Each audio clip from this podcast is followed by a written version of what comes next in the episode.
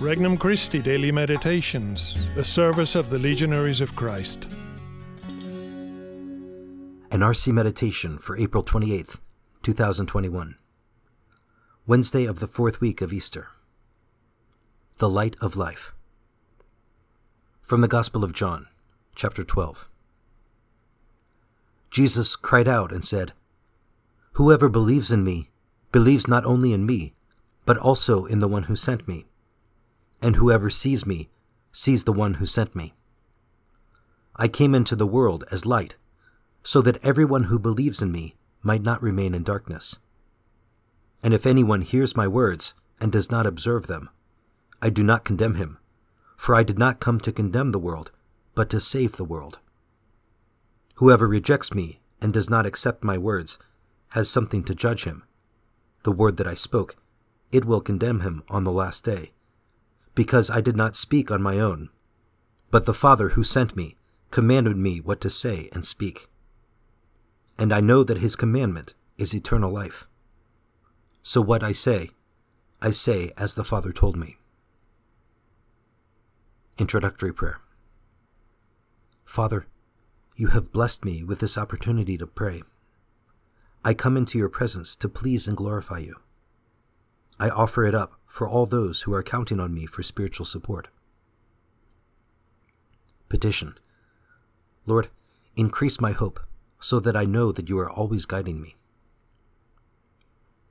First reflection Our souls were made for the light.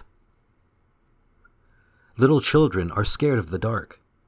After all, monsters and ghosts live in the dark. Flick on the light switch, however, and all the fears dissipate. The real world is so much less scary when the light is on. What's true for children is also true for us, but on a different level. We have many fears, and so many of them come because we are in the dark. We don't know the future. We can't control outcomes. We fear spiritual darkness because our souls were made for the light. But Jesus came into the world as light. When we know Jesus, the light has come into our lives. The fears vanish. We don't know the future, but He does. We can't control outcomes, but His providence guides all. Like the little child who is relieved when mom or dad comes into the dark room, with Jesus we can rest assured that everything will be okay. Second reflection Living in the Truth. If there is one thing that we should fear, it is ourselves. It is said that St. Philip Neri used to wake up in the morning, look in the mirror, and say, Lord, watch out for Philip, lest he betray you again today. The Lord speaks of a self inflicted condemnation that comes from not accepting his words. When we feel the inner tug of our pride or sensuality beckoning us to confide more in ourselves than in Christ, then we need to pause. It is like a spiritual red flag telling us that our adherence to Jesus' words is waning.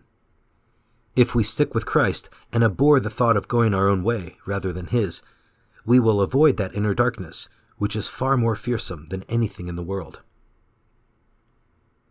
Third reflection The Father's command is eternal life. The philosophy of the 1960s has left a long trail of wreckage that persists to this day. Do your own thing, the Woodstock Creed, would have us believe that self assertion is the key to happiness. As counterintuitive as it may sound, obedience is really the key. Jesus was the man who could walk on water, pacify storms with the snap of a finger, and provide dinner for thousands with a few loaves and fish. Yet he teaches that happiness doesn't lie in power. Rather, it lies in obedience to the Father's command. Obeying him is the road to eternal life, fulfillment beyond our wildest dreams. Conversation with Christ. Lord, take away all my fears. I know that my true good is to be found in loving you and following you. Give me the strength to obey the Father and so find the eternal life that I seek. Resolution I will fulfill my spiritual commitments perfectly today. For more resources, visit regnumchristi.org or download the Regnum Christi English app today.